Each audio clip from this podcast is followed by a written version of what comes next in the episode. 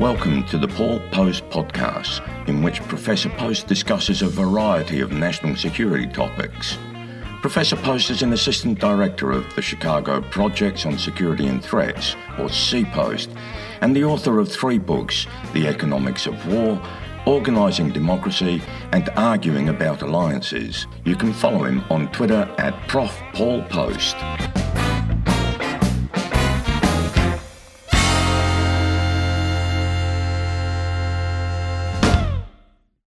We're recording this on the 20 year anniversary of 9 11, and there was always going to be an element of deep soul searching about losses, lessons, and failures. Looking at the damage inflicted on the concept of nation building and a closely related issue, the doctrine of the responsibility to protect, Jonathan Powell, Tony Blair's former chief of staff, says he did not know whether this was for the short term or an inflection point that historians would look back on. Are we witnessing a temporary setback or a turning point, Professor? Huge question. Nothing harder to predict than the future, right? Let's take a step back and think about 9 11 itself. For me, when I think about 9 11, and I remember it very, very uh, vividly. How so? Because I was on my honeymoon when it happened. In terms of personal narrative, we were at a bed and breakfast. And I remember that morning we were getting up. There was another couple staying there who were from San Diego. And I remember them being like out in the hallway talking. And I just kind of said hi. And they had their bags, but they looked a little flustered. I said, What's going on? They said, Well, we're supposed to go to the airport, but we can't go right now because something just happened in New York. They're saying like to just wait. I'm like, okay, so you know, I, I mentioned that to my wife. I said, hey, you know, it seems like something went on in New York and we had the radio on upstairs where there was a TV and we were watching as the towers were smoking. And we were like, wow, what, what's going on? All this. And then we saw them fell. We saw them fall. And, you know, so we're watching that. So that was how we experienced 9 11. And actually, uh, shortly thereafter, we were where we went for our honeymoon. We could actually drive. Uh, you know, it was a long drive, but we started driving back, and I remember that entire day. It was so bizarre because everywhere we went, it was like lights were turned down. It was like no one knew what was going on, right? They were like, there was this attack, flights get shut down. And if you went to like a convenience store, the lights were dimmed. Like people were like, we don't know what's going to happen with power. We don't know what's going to happen with this. I talked to my dad on the phone. He's not retired, but he was a small business owner. He owned some like convenience stores and service stations. And he just talked about how that day it was 14 hours of him just directing traffic because it was people coming to the gas station to fill up their cars because everybody was just like, I don't know what's going on. And remember that the attacks happened very early that morning. So right away people are just freaking out and they're freaking out all day. So it was just all day like this. He had he talked about he had to put in an extra order for gas. People were just freaking out. So a little bit of a personal story to just say the event was obviously very shocking to me, to people I was around, to everybody. And in many ways, it was truly a shocking event. You could even say it was an anomaly, anomaly that was also inevitable. And so that's kind of weird, right? And this is something that I've come to when thinking about 9/11 over the past 20 years is the event itself, the actual attack, the way it was carried out, the manner in which it was carried out was just truly worst case scenario everything fell into place perfectly for Al Qaeda on that day. And they were able to carry it out. And even then, it still didn't go perfect for them, right? Because we had United 93. They actually brought down the plane. There were other issues. You know, there were only 19 hijackers because one of them couldn't get up. So even then, they still had issues. But there were so many things that had to go perfect for them to be able to carry that out and they were able to and it just happened to fall into place. And that's what made it an anomaly that it's like this was such an immense attack so shocking in nature but yet very unusual. Not unusual though and this is where it goes to the inevitable. Not unusual in the idea that someone would want to attack the united states. Not unusual in the fact that there was a terrorist organization in fact, Al Qaeda themselves had actually already attacked the World Trade Centers. They had done so early, about a decade earlier in the in the early 1990s. And Al Qaeda had already been involved in other attacks in Yemen, in Kenya. I mean, this was part of the reason why they were already on the top of the watch list for the Clinton administration. So the idea that there would be an attack, that was not an anomaly. The idea that someone would want to attack the United States was not strange. But the actual attack itself was so spectacular and I think that's even the word that was used, right? That's the word phrase used by officials, terrorist experts that that was actually the objective was to carry out a quote spectacular attack.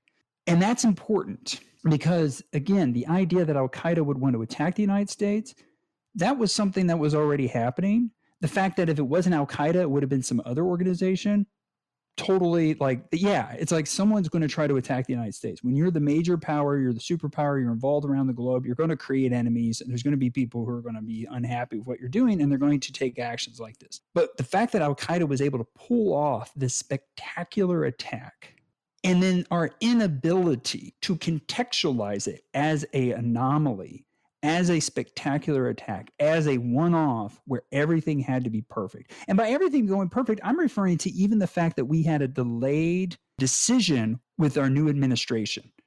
That Al Qaeda is as much attributed to Bush versus Gore as it is to anything else. Because due to the fact that the presidential election was delayed, that the decision was delayed, that delayed the transition, that delayed then the uptake of intelligence and information for the Bush administration, but according to the things that I've read over the years, the Bush administration really only started to be debriefed on Al Qaeda during the summer and even then the late summer. And part of that wasn't due to neglect on the part of the administration, it's just due to the delay in the transition. You know, so much so that I even say that maybe if Al Gore had been elected president, we wouldn't have had a 9 11. Not because Al Gore would have been better at protecting the United States and Bush wasn't, but just because there wouldn't have been the transition. It would have been basically a continuation from the Clinton administration where they were already had Al Qaeda as like very much a prominent concern. So that's just one example. That's just one piece that really had to fall in place for something like this to be carried out. But the fact that it was carried out, the fact that it was so spectacular and so shocking, and then our inability to contextualize it as a spectacular, anomalous event,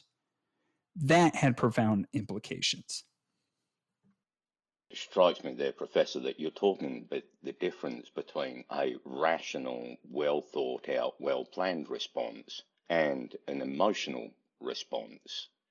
I can't help but feel that the decisions that were made were very emotional decisions.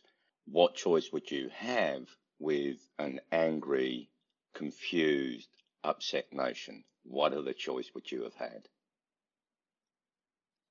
I think it's right. I think it's important to also put yourself into the context of what the emotions were like after 9 11. And the emotions, there, there, there's some positive to be talked about here. You know, the, the idea of like pro American was very high globally, not just in the United States, but globally. I think even that evening, the Eiffel Tower was in red, white, and blue. They had changed, you know, the lighting of it. I mean, this was that everybody was like, you know, the attack on the United States was an attack on on all of us. Also, again, because it was so shocking. And that is actually what then enabled, I think, a very understandable response, which was Afghanistan and our decision to to invade Afghanistan that had international support I mean, the Taliban was already an entity that was kind of, you know, a, a, pariah, if you will, like international pariah number one. And so it wasn't like this was, this took a lot of convincing that, hey, we have to kind of take, do something against the Taliban because of the fact that they were giving shelter to Al Qaeda. But then what happened was, okay, we used the attack against Afghanistan, but I think the idea that this was such a spectacular attack then fed into a notion that a spectacular attack requires a spectacular response.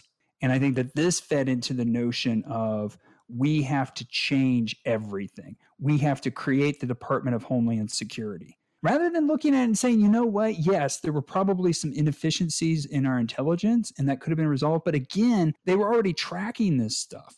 It's like you know did it require the creation of an entire new entity in order to do that now i don't need to go into there's many other people who could talk more about the ins and outs of homeland security but i mean that's in a very extreme response to something that really was a again an anomalous event and then kind of going from afghanistan to say okay well the objective of afghanistan is we're attacking to remove the taliban in order to acquire Osama bin Laden because he's responsible for this attack. Though, of course, he didn't claim responsibility until actually officially he did about a two years later, I think, or three years later is when he finally, you know, admitted, yeah, I did the whole thing. But, you know, again, our intelligence kind of told us that, yes, he was the one responsible. And again, we already had a track record of him like targeting the United States anyhow. But then that started to feed into, well, it can't just be attacking Afghanistan in order to remove Al Qaeda. It's got to be bigger than that. It's got to be, you know, we, the, the way to face terror is freedom, right? And so you have this notion, you know, freedom reigns. And so we're going to go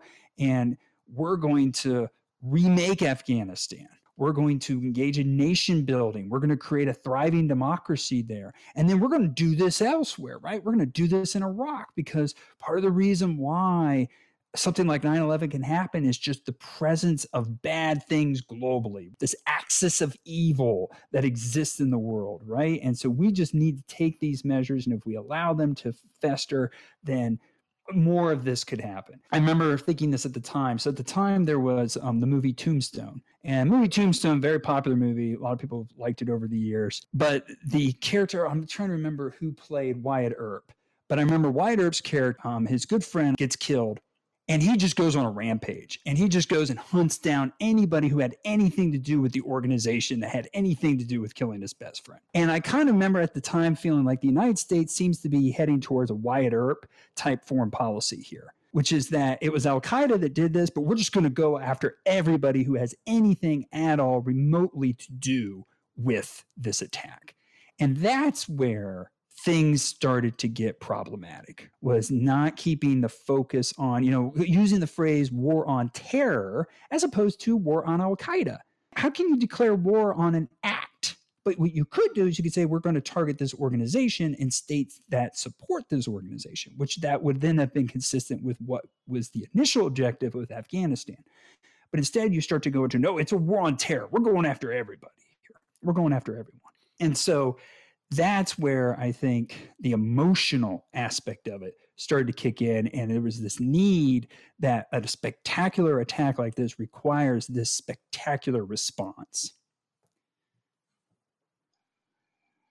Inevitably, there are now calls for congressional hearings into why it was easier to stay in an unwinnable war for 20 years than it was to get out. Now, some critics of foreign policy establishment claim there is almost a warfare state embedded in foreign policy commentators in the think tank world. Talking about the fall of Kabul, Matt Duss, Bernie Sanders' uh, chief foreign policy advisor, said, quote, if we've learned nothing else over the past week, we've learned how deeply committed our elite media is to the US imperial project, end quote. Stephen Walt, a professor at Harvard Kennedy School and author of The Hell of Good Intentions, a book about US foreign policy elite, has condemned, quote, the chorus of overwrought pundits, unrepentant hawks, and opportunistic adversaries now proclaiming that the defeat in Afghanistan has left US credibility in tatters, end quote. Has it? Hmm. well, that goes back to the events that have happened over the past month, obviously. And that is what I was just talking about was how we got into Afghanistan and now of course 20 years later and, and it's not an accident. It's it's not a coincidence that it's 20 years later we've now left afghanistan. That was intentional to be like okay where do we need to pick this? Let's do this around 9-11 in fact i think at first 9-11 was considered the deadline then they moved it to august 31st but anyways you know it, it, it was intentional that we would be having these conversations at the same time. And the notion that the way that the war in afghanistan has left us foreign policy in tatters. I think it's first of all, no, I don't I don't think that's the case. it may not, but it, what it might represent is the foreign policy establishment, the foreign policy approach is completely fine. It just may not be what we want it to be, right? It's not in tatters. What do I mean by that? Afghanistan is a great example of the notion of mission creep and the idea that you could be an econ 101 student and learn about sunk cost fallacy you just you can't let it go but let's go back to what i was just saying about the notion of afghanistan that the idea was that there was this spectacular attack in the United States and it requires a spectacular response. And indeed, this was an attack not just on a building, you know, to be, I mean, killed a number of people, killed about 3,000 people, but it wasn't just an attack on people. It wasn't just an attack on a building. It was an attack, as interpreted, an attack on an idea the idea of America, the idea of democracy, the idea of capitalism, because it's not an accident that they were targeting the World Trade Center, an attack on globalization, attack on the very foundations of, quote, Western civilization. This is part of the reason why suddenly Samuel Huntington's book, The Clash of Civilizations, had a resurgence of interest following 9-11 was because of this idea that it's like oh is this a clash of civilizations? But there was no denying that it was an attack on an idea. And so as a result it required a big response. And that response was in afghanistan we can't just remove al-qaeda. We can't just hunt down osama bin laden. If that was the objective we accomplished that in 2011 in fact we probably could have accomplished it sooner had we not then been distracted by other ventures like the war in iraq no, it became this is about an idea. This is about the United States being the greatest country on earth, and we can rebuild another nation. We can succeed where others have failed. The British have failed there, the Soviets have failed there. We can succeed there. We can create a thriving democracy because that's what's necessary for the survival of this idea that was attacked on 9 11. And so that's what fed into the notion of it can't just be a limited campaign of targeting Al Qaeda who actually who committed the attack, or even targeting the Taliban who supported Al Qaeda. It's got to be bigger than that, and it's got to be it's got to be about the ideals of America. But what that does is where is the end point? Where does that end? When do you reach the point where this is created? Especially when you're dealing with a country that hadn't had the institutional structures that other countries had that were successful in this regard. Case in point, Japan. Case in point, Germany. That yes, we were able to create democracies there, but they already had a history of these kind of political institutions and economic institutions that could be built upon. Not the case in Afghanistan. So you're basically building this from whole cloth. And how do you do that? Well, we're going to take this on, but where how long is that going to take? Is it going to take 20 years? Is it going to take 30 years? Is it going to take 40 years? And so again, I think that was really the big issue it wasn't that the US foreign policy is in tatters, it's just that this was what led us to want to engage in Afghanistan in the first place was this notion that we could rebuild this country. Now the key is it's just the one country. Now that might sound a little harsh because there's a lot of people being hurt by this. There's a lot of people in danger in Afghanistan. But I think where there's been problems and some of the quotes that you've pulled out point to is trying to extrapolate from what's happening in Afghanistan to broader ideas about US foreign policy, our commitment to allies, our credibility, et cetera, et cetera. It's like, no, this points to a failure of US policy in Afghanistan. It doesn't necessarily point to a failure of US foreign policy writ large. The attack on 9 11 was spectacular. And as you say, it was also symbolic, but it is fast just becoming a memory. I was talking to an 18 year old the other day who asked me, So, what exactly happened on 9 11? And I do wonder how, in terms of what you're teaching, will you keep that memory alive? So, for me, and I think this is really kind of a meta point that's underlying everything I've been talking about uh, today, is 9/11 was not itself a critical juncture or a change or an inflection point or some you know alteration of the world. What it was is it was a reflection of the dark side to the unipolar moment. And this is how I teach this to the students: is that Following the end of the Cold War, the United States is now the major superpower in the world, the only superpower, I should say, the unipole, the, the hegemon, however you want to phrase it. You have all these different terminologies for this, but you know, the U.S. is the dominant power. What are we going to do with that power? How are we going to use it? And we used it to pursue a couple policies. We used it to pursue, on the economic side, a policy of promoting economic globalization. And some people even refer to that as the Washington consensus type policies of opening up markets, encouraging other countries to open up their financial markets, trade markets.